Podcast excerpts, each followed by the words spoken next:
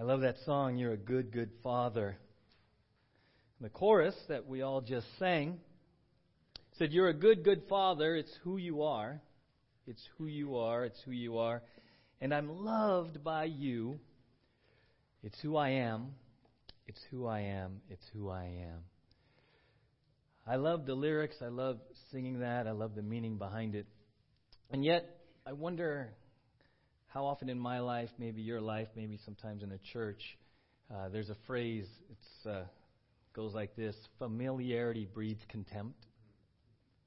What that means is sometimes becomes, we become so familiar with a verse or a song or biblical truth, and maybe oh, most of the time, unintentionally, we just become so familiar with this word doctrine, truth, as wonderful as it is, we become so familiar that we become numb to it. It becomes kind of, uh, okay, ho hum. And I thought of that because the chorus says, You're a good, good father. It's who you are, it's who you are, it's who you are. And I'm loved by you. If you're a believer, if you're a child of God, which was the other song we happened to sing, another one which we can become overly familiar with. If you're a believer, we've been talking about being saved by grace through faith in Jesus. If you have done that, then you're a child of God, and you have this intimate relationship, and your Father is good, good, and He loves you as you sit here. And how much does He love you? Perfectly, completely. In fact, there's nothing you can do to make him love you more or less. Because you're clothed in the righteousness of Jesus. And so, positionally, good, good father is loving his child because he sees you clothed in the righteousness of Christ at this very second. Let me put it to you another way. He's smiling at you. Do you believe it? Or I can ask it the other way What's God's facial expression as He thinks about you right now? If I, if I ask you to draw a picture of God, do me an emoji. Let's bring it up to 2019. What's God's emoji? If I said, hey, God, how do you feel about Randy? Emoji. Shoot it to me, God. Oh, you got the thumbs up. You got a thumbs up, Randy, over here. Right? What would God's emoji be if I asked, hey, God, what's your emoji about uh, Bill? What's your emoji about Ernie? Why does everyone go when it comes to Ernie? I don't know that, that Ernie. I was like, oh, I don't know. Right? What do you think right now? What is God's emoji about you? Right now. How does he feel about you? Smiley face. Big heart. Is he smiling? Is it, does God like you right now?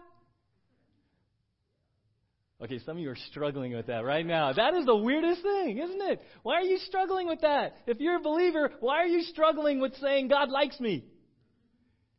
If you're a believer, does God like you right now? Is God pleased with you right now? Is He loving you as much as He could love you right now? You know why? Because he doesn't see your stuff of this week. He sees you clothed in Jesus' robe. He's relating to you on the basis of what we call grace.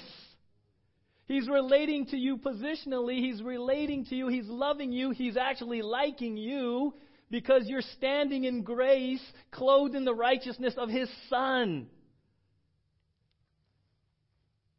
In some places, that would get an amen and an hallelujah and put some smiles on your face. For the two of you that really got that, awesome. The rest of you are struggling with God liking you right now. Why are you struggling with that? Why are you struggling right now that good, good Father loves you as much as He can love you? He likes you. Emoji, double thumbs up, big smile, heart eyes, Maybe kissy face. I don't know. But good, good Father is very well in love and, and, much pleased with you. How many of you remember when Jesus was baptized? What did, what, what did Father say when he came out? This is my son in whom? And everyone goes, Oh, that's so beautiful. Oh, when Jesus got baptized and Father said, This is my son in whom I will. Oh, he's pleased with him. Is he pleased with you? Now somebody, oh. Is Father, good, good Father, pleased with you as you sit here? On the basis of what? Jesus. Grace. He likes you. See, love is another, right? Uh, Jesus loves you, God loves you. That love word is very familiar, overly familiar. But when I said God likes you, okay, does God want to friend you? Will God follow you on Instagram? Right? Whatever rocks your world to get you to emotionally connect with good, good Father, liking you, loving you, smiling at you, whatever. Why is that so hard? And what difference would it make how you lived your life if you really believed that? What difference would it make in my life, your life, right now, before you even get up out of your chair? What difference would it make as you're sitting here if you truly accepted, received that biblical truth? Before you even get up. I played high school basketball. And in our senior year, we had a coach who had a coaching philosophy that went like this If you mess up in the game, you're coming out. Right? I guess it was supposed to motivate us what? Not to mess up.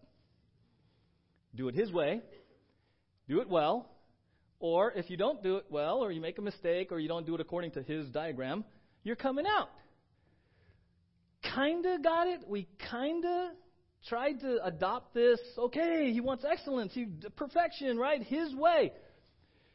It had this reverse effect. Had this reverse effect. We, I was a junior, and me and my buddies, we, there was the seniors, and, and we kind of it, it created this angst on the team. It was no longer a joy to it was no longer a joy to be on this team. No longer a joy. In fact, what would happen during practices is the starters, the, the seniors, they would be us, and we would be the opposing team, right? The, play like we're the opposing team and run their plays. We had such a kick destroying the coach's plans and messing up the varsity just to get a rise out of him. To do something that would make the seniors do something wrong and just watch him yell at them. We would just love it because we're we, we're just the opposing team, so we're free. And he's not telling us we're just running around and we're doing stuff, and the seniors are so under bondage, they're so under the law, and they're trying to do this and not mess up, and we're just like ah right. His coaching style created this bondage and this law that stifled any joy on that team. Any joy. We weren't playing to win anymore. We were playing not to mess up and get pulled out of the game. That's how crazy as it was. I remember one time, I'm playing, and you know, like there's rerun plays, and I get the ball, and I shoot from the corner, three pointer. I'm like, yeah, whoo, right? And I'm running back.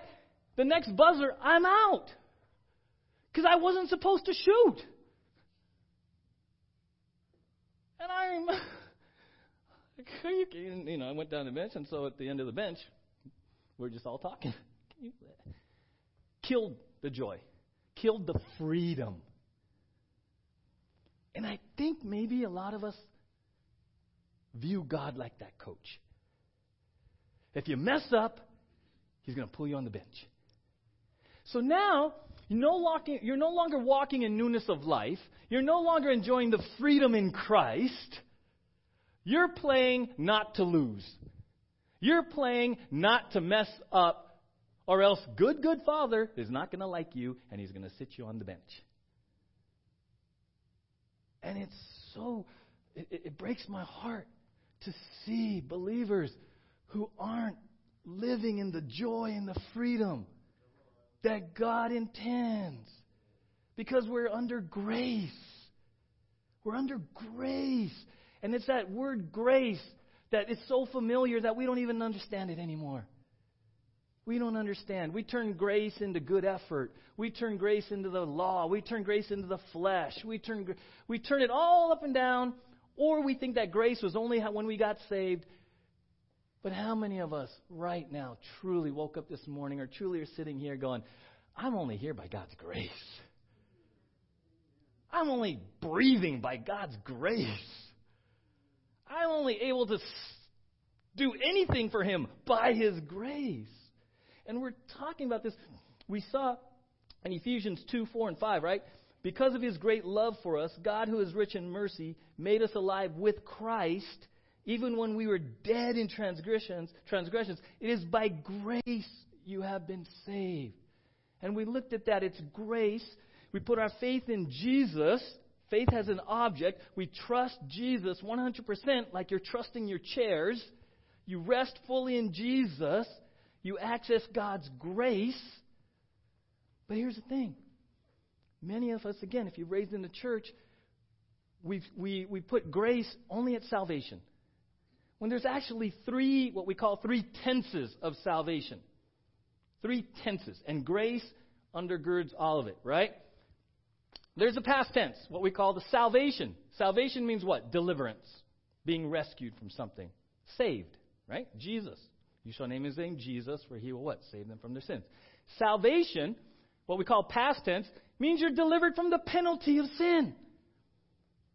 We're justified. Everyone say justified. So when you put your faith in Jesus, you are delivered, you are saved from the penalty of sin. What it means to be justified, it's a legal declaration. Legal, where God says, not guilty, fully righteous. Okay, in some places that would get an amen too, but I'm just going to let you marinate on this. You have been declared not guilty, fully righteous for eternity. Just saying. It's a legal declaration for eternity. Not guilty, fully righteous. That's just one third of the salvation, though. Grace brings us also into present tense sanctification. You're delivered from the power of sin. Romans 6 says you are no longer a slave to sin, which means you cannot say, The devil made me do it. Biblically, Romans 6 says you are no longer a slave to sin. Sin will no longer have dominion over you. We're going to look at that in the weeks ahead. What does that mean? How do I appropriate that? Present tense. Because of God's grace, you are delivered from the power of sin. How many of you like that? Woo! The flip side is everything now is a choice. Everything's a choice. It's not a sin to be tempted, because Jesus was tempted, yet without sin. When you're tempted and you choose God's way, what does it do? It just brings glory to Him. That's the beauty of it. Every time we're walking and we come to these crossroads and I'm tempted to do the flesh or sin and I choose not to, I'm glorifying God. That's how we glorify God exercising our freedom now, no longer slaves to sin. Every time I exercise my freedom to honor and obey God, it glorifies Him. Okay? So we're delivered from the power of sin. Future tense, glorification, we're going to be delivered from the presence of sin. Surely. Come on now. Past, present, future. What undergirds it all? Grace. God's unmerited favor. God's unmerited favor. Romans 5 1 says, Therefore, since we have been justified by faith, there's past, we have peace with God, present, through our Lord Jesus Christ. Through him we have also t- obtained access, okay, that's present access to the throne of grace, into this grace in which we stand, and we rejoice in the hope of the glory of God. That's future. It's all right there in that verse. I love this quote too many of us have thought the grace of God was equal to the forgiveness of God. No. The grace of God is far greater than simple synonym for the forgiveness of God. That does not mean that does not diminish the forgiveness of God, which is of course majestic and priceless. It is just the first taste we get of the grace of God. And we are to receive of the abundance of that grace. Ephesians 2 7 talks about the riches of God's grace. Grace. It's grace.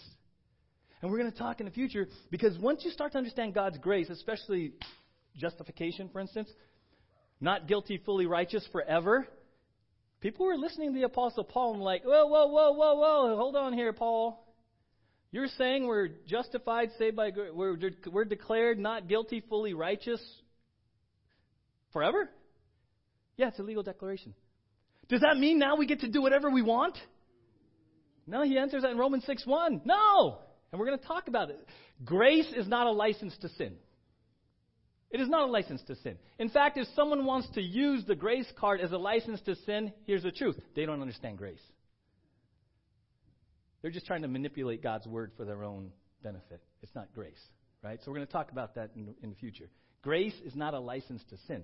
In fact, if you and I appropriate sin and we understand that we're no longer slaves of sin, here's the radical thing that grace also does it gives me a heart that doesn't want to sin. That's the thing. Right? It's, a, it, it's for instance, when, I, when, when you get married, right? There's a heart change that says, oh gosh, think about this. I don't want to be single anymore. My heart has changed. I want to be in covenant with someone else. It's a heart change. You see, that, that that's what grace does. That's what it means to be born again. Okay, that's a phrase. Another cliche phrase. Hey, are you born again? Are you a born againer? Right? Like, are you a born againer? When you are born again, there is a doctrine called regeneration. When you are born again as a child of God, He gives you a new heart. And this new heart desires the things of God. Example How many of you want to be here right now? Where does that even come from? How many of you at one point in your life, this wouldn't be any, you wouldn't even be near a church? Okay, so why are you here then?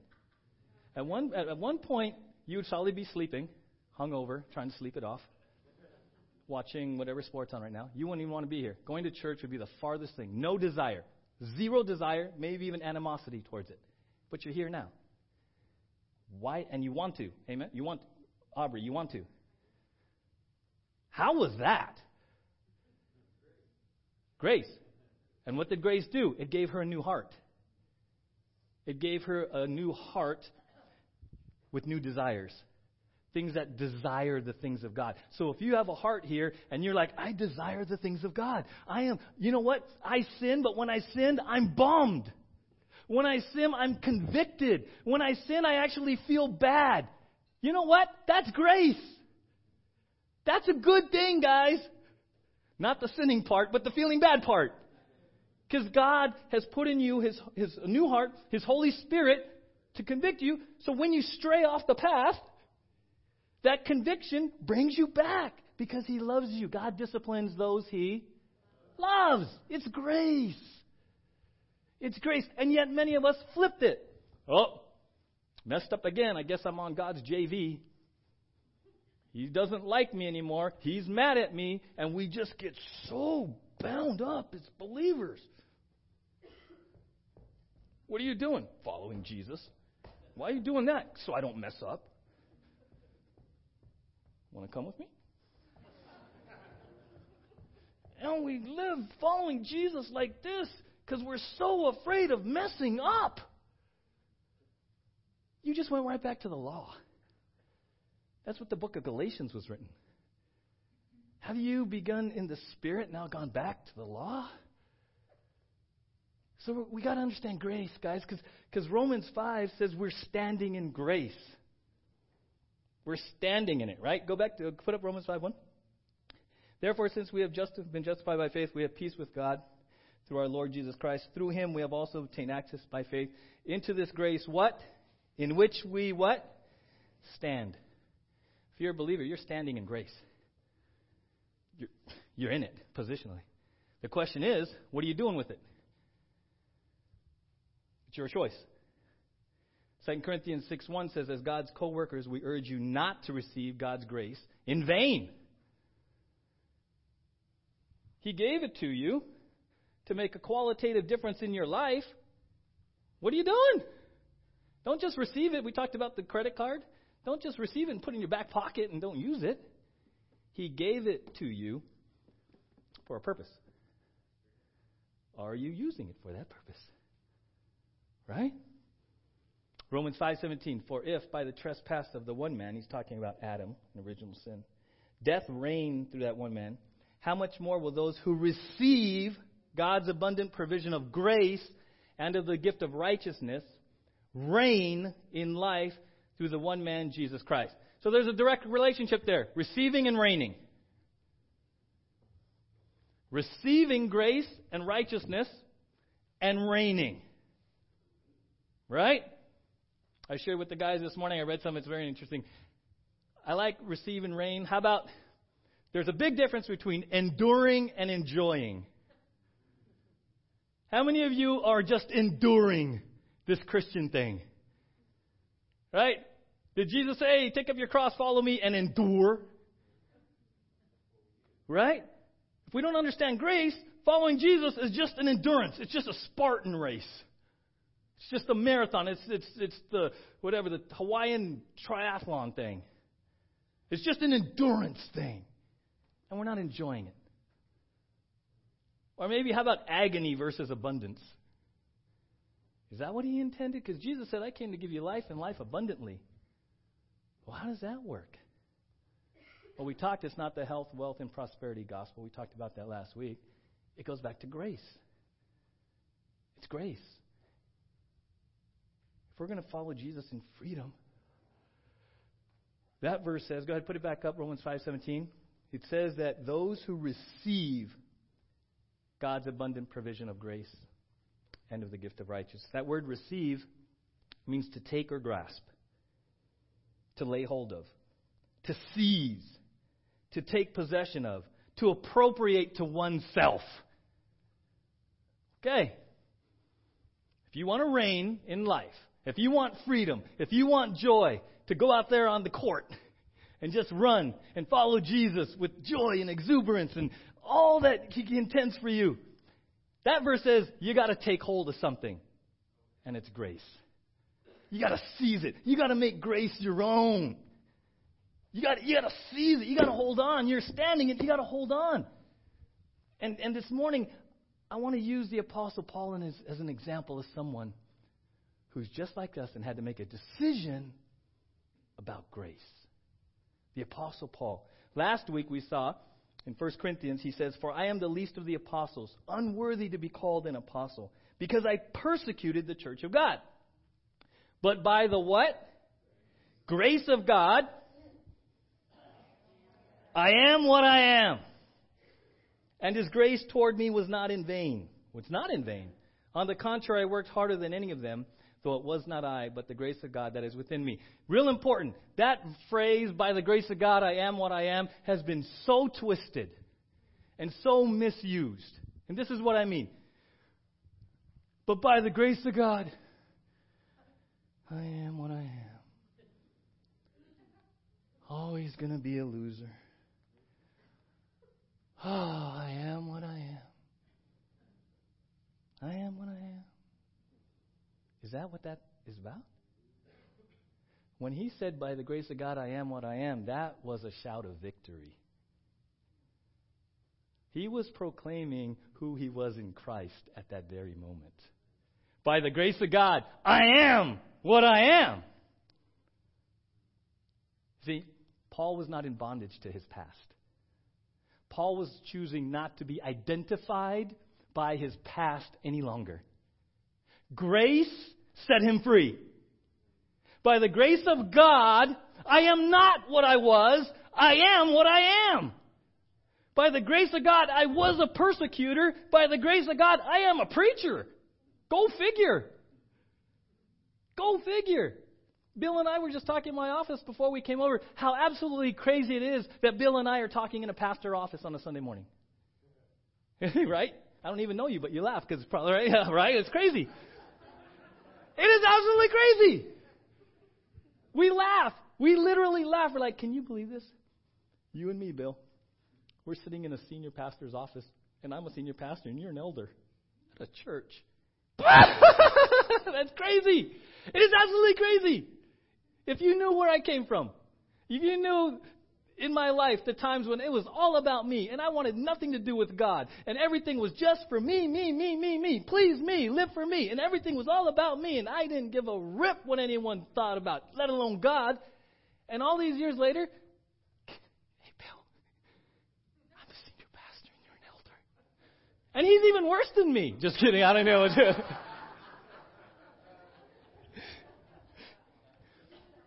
But here's the crazy thing, guys. We all have stories in here. Oh, yeah, it's getting real. It's getting real. Question Are you defined by your past? How do you read that then? Is that is this a woe is me? I'm shackled to the past. I am what I am, always going to be till I go see Jesus. Or do you read that as a victory? By the grace of God, I know it's crazy, isn't it? That's why it's called grace. It is cray cray. I am what I am. By the grace of God, by golly, I wanted to be here today. Don't minimize that. Don't you dare minimize that. It is crazy. The fact that you want to be here and you're listening and you're in tune, that is the grace of God. Because there's some people in this room, but for the grace of God, you wouldn't even be on this planet anymore. And the Apostle Paul has to make a choice. He says this in 1 Timothy I thank Christ Jesus our Lord, who has given me strength, that he considered me trustworthy. Consider me trustworthy, appointing me to his service. Even though I was once a blasphemer and a persecutor and a violent man, I was shown mercy because I acted in ignorance and unbelief.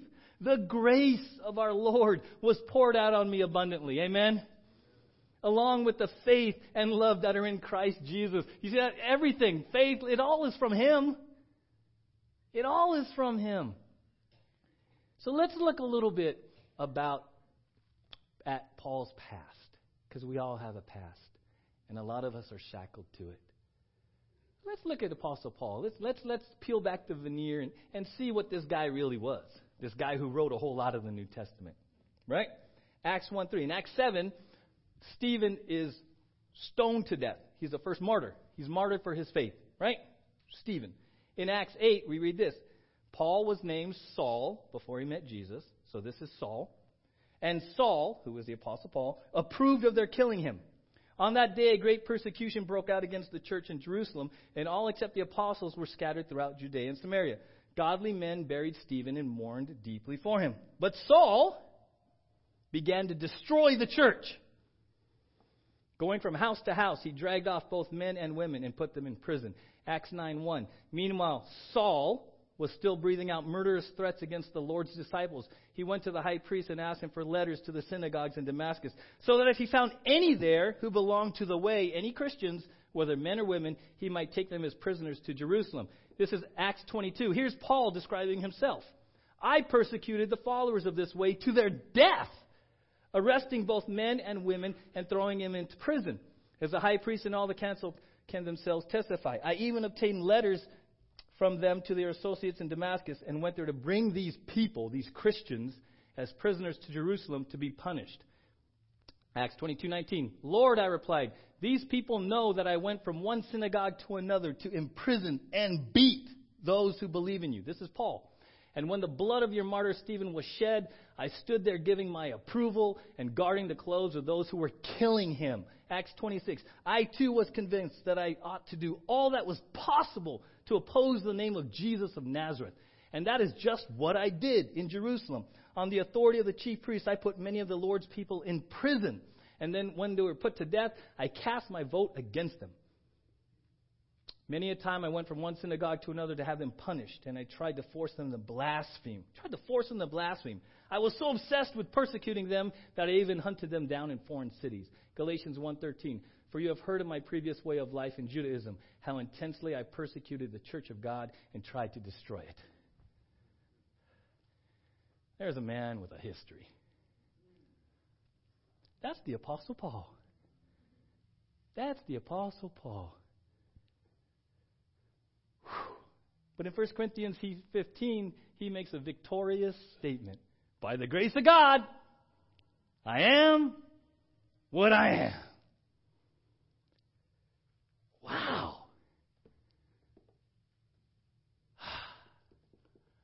I have read that and I have looked at the reality of what he was trying to say in those verses. This was a brutal man. If you would have looked at what the, he was brutal. And he was brutal to the church, the followers of Jesus, putting them in prison, torturing them, beating them, approving of their death. This man had a history. This man had a past. This man had baggage. And then something happens. If you're familiar with it, Acts 9. Acts 9 happens. And in Acts 9, who does he meet? Jesus. Right? Acts 9. Meanwhile, Saul was still breathing out murderous threats against the Lord's disciples. He went to the high priest and asked him for letters to the synagogues in Damascus, so that if he found any there who belonged to the way, that's Christianity, whether men or women, he might take them as prisoners to Jerusalem. As he neared Damascus on his journey, suddenly a light from heaven flashed around him. He fell to the ground and heard a voice say to him, Saul, Saul, why do you persecute me? Who are you, Lord? Saul asked. I am Jesus, whom you are persecuting, he replied. Now get up and go into the city, and you will be told what you must do. He meets Jesus. He's actually on his way to go persecute the church more. On his way, he has a supernatural encounter with Jesus. Who are you? I'm Jesus, who you're persecuting. Translated, Paul, you've been wrong this whole time. You are absolutely convinced you are actually serving God, but Paul, I got to tell you, you're 100% wrong. And Paul has this supernatural conversion experience. He meets Jesus. Acts 9:20 says he immediately he began to preach Jesus in the synagogues that he is indeed the son of God. Right? So, this persecutor of this church, this man dead set on destroying the church, who imprisoned believers, tortured believers, killed believers, meets Jesus. Meets Jesus. Has a conversion experience. Starts preaching. Question How do you think the church responded to him? Because, see, this summer we learned to love one another, forgive one another, accept one another. What do you think happened the first time Paul showed up at the well? Ah, got real, real quick, didn't it? Because that happened. In fact, in, in, in, Acts 9, right after exper- uh, his conversion, the Lord appears to Ananias and says, Hey, Ananias, there's a guy named Saul. He, I just met him. He's my chosen instrument. Go there and lay hands on him. And Ananias is like, Are you cray cray? I'm not going there. He's, he, he's come here on a mission. And the Lord says to Ananias, It's okay. He's my chosen instrument. Go. The early church was fearful. They didn't believe. They did not believe that this was legit. They did not believe, right? I love this in um in Acts 9:26. He says, when he came to Jerusalem, he tried to join the disciples, but they were all afraid of him, not believing that he really was a disciple. If you're honest, how many of you would probably be in that camp? Somebody in Ojai with this horrible reputation, totally antagonistic to the church, persecuting the church, gets saved, walks through that door. How would you respond? A little hesitant, a little suspicious, disbelief, right? It says in Acts 9 that, that he was preaching, people were astonished, amazed, the, the, literally beside themselves. They're like, Are you kidding me? Are you kidding me? Two days ago, that guy, and now he's preaching Jesus in the synagogues? They were beside themselves. People were, were, were amazed. People were scared. People were in disbelief. And it's crazy in Galatians 1.18, it actually says that people actually praise God too. Galatians 1.24, right? It says he went there and he says, and they praised God because of me. The testimony, so powerful, right? Question How is Paul going to deal? How is Paul going to deal with people's reactions to him in the church and elsewhere, having become a believer? How is he going to deal with his past when he showed up at church? Think about that. Think about Paul showing up at church and someone not being very happy at all because Paul was responsible for their mother being in prison. Hey, hey, dude. Isn't that that's that guy Saul? No, he's Paul. But no, I know, but he's Saul. He's responsible for killing my brother. And my cousin, he, he dragged him. He, don't forget, this was real time. This was real time. And the church was confronted with having to accept the validity of Paul's conversion and accept him as a brother in Christ. That fast. But how did Paul deal with his past? How was Paul able to be freed from all the guilt and shame and regret that he must be carrying now? Amen? We all do. Now that we're spiritually alive, now that we see biblical truth, now that we process things through God's eyes, how many of you ever have had that moment where, like, are you kidding me? I can't believe I did that. How many of you have, don't raise your hand, how many of you have seasons of your life before Jesus you'd rather not remember? and you, would, you wouldn't mind if no one ever brought it up again either. How do we break free of that? How do we just move forward with Jesus in grace? How do we just be free? No longer trying to earn our way back into God's graces. How do we live in freedom? How was Paul able to do that? Because he's the one that said, remember, Romans was written by Paul right? Romans 5:17 says, "We reign in life if we receive God's grace." I think many of us in the church are still shackled to our past, still want to always bring our baggage with us forward, live under the law, don't experience grace. You know why? Maybe we haven't received it. Because we saw biblical faith is not just a knowledge, not just agreeing, it's trust. Maybe some of us more specifically haven't trusted God's grace for who you are today. Do you trust how God sees you? Because if you really trusted how God sees you as you sit here, you're going to do this right? You're going to start doing this. If you really trust how God sees you, how God sees you. Look at John 1:12. Yet to all who did receive him, receive Jesus, to those who believed in his name, he gave the right to become children of God. What does it mean to receive grace? What does it mean to receive Jesus? Believe, trust. Some of us are struggling with our past because we're struggling with trusting God in his grace today. He's like, Don't you trust me? I told you you're forgiven. I told you I, re- I, remember your sins no more. I told you you're clothed in the righteousness of Christ. I told you you're a new creation. Don't you trust me? Don't you trust me? Do you trust God for who you are right now? Do you trust God for who you are right now? There's freedom in that. There's freedom. And here's the thing it's freedom even from man's approval or disapproval in the church. See, if you're saved by grace through faith in Jesus, you have nothing to prove to anybody in this church. I'm not, I'm, not the, I'm not the coach waiting to put you on the bench if you mess up. I'm to accept you, biblically, I'm to accept you. We're to accept one another as we have been accepted by Christ. How have we, have we been accepted by Christ? By grace through faith.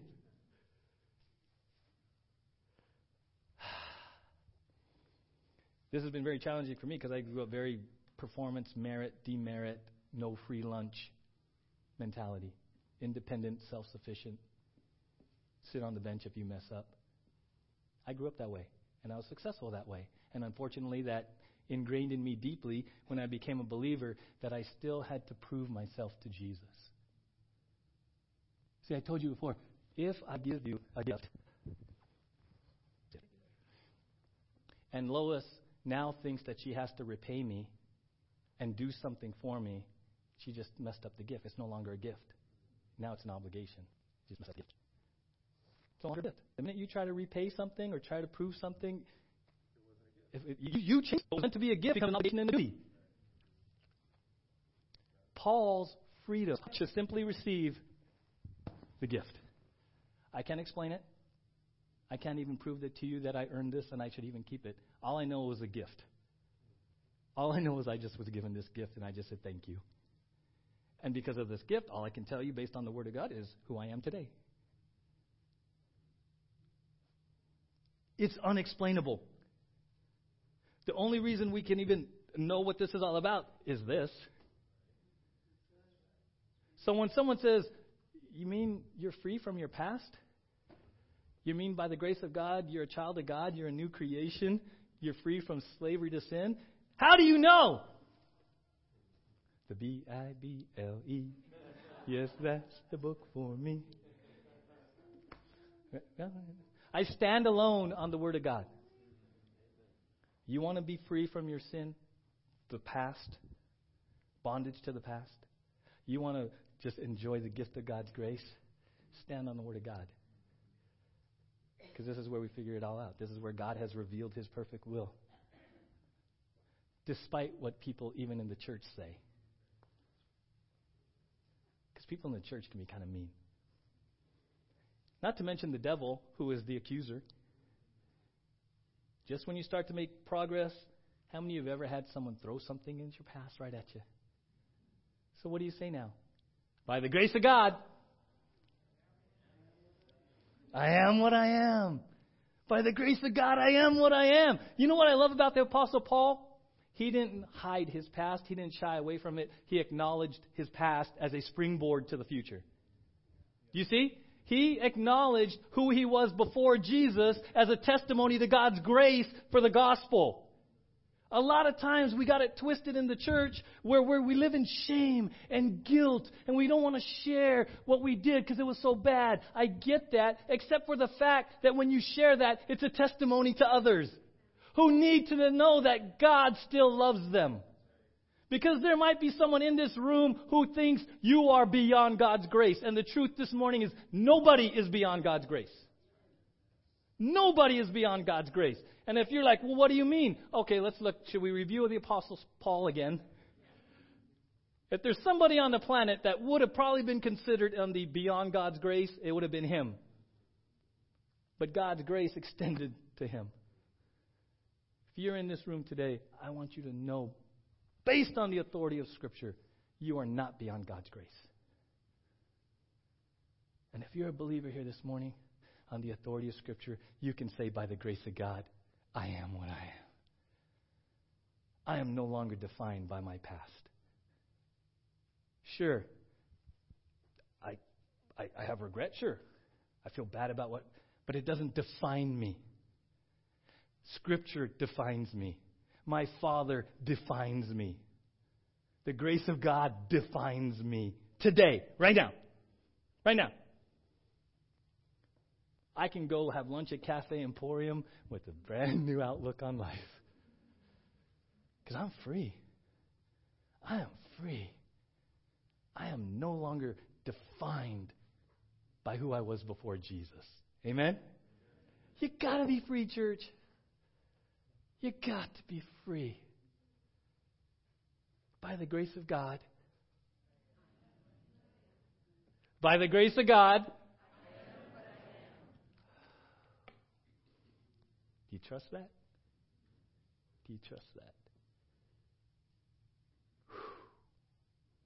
Stay there. Receive it. He says, receive it. Those who receive will reign. Those who receive will reign. Receive God's truth, His grace for who you are right this second as His child. Amen? Let's pray together. Lord, thank you. Wow. By your grace, we are who we are.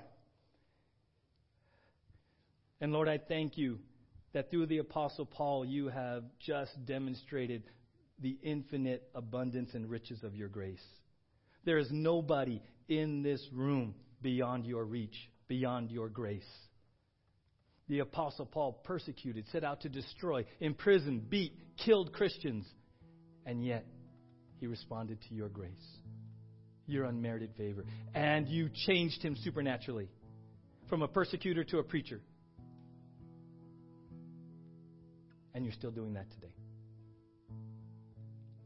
Lord, my prayer for somebody in this room who, for whatever reason, thought that they were unforgivable, thought they were beyond reach, thought they had too much baggage, they had done too many bad things, that this morning they would simply receive the gift of salvation by grace through faith in Jesus. Just receive it. You can't earn it.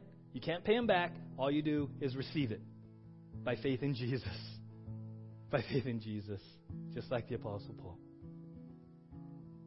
And then, Lord, I pray for Christians who have been shackled, bound, just burdened by their past. Christians that need this moment to receive, to trust the grace of God for who they are as they sit here. Trust. Receive. You are a new creation. You are a child of God. You are no longer a slave to sin. You are clothed in the righteousness of Christ. God likes you. You can live in freedom. Don't you don't have to live under the, the, the, the constant fear of messing up, the constant fear of being benched. You can experience that childlike faith that Jesus said. The freedom freedom to call God Abba. And to know that your Father really loves you. He chose you. He's smiling. He looks upon you favorably because you're His child. You're His child. And you can come to the throne of grace anytime. You don't need to ask permission, just show up because you're His child. So, Father, this morning set us free. Set us free from regret and guilt and shame. And may we take hold of, may we grasp, may we seize grace for who we are today. May we just hold on, make it our own. Make it our own. I am a child of God, saved by the grace of God. I am who I am right now. And so, Lord, in this moment, in this song that we sing, we sing it as a declaration of your amazing grace. We sing it as a declaration that I am free. I am free because of your amazing grace. Let's stand and let's sing this song together.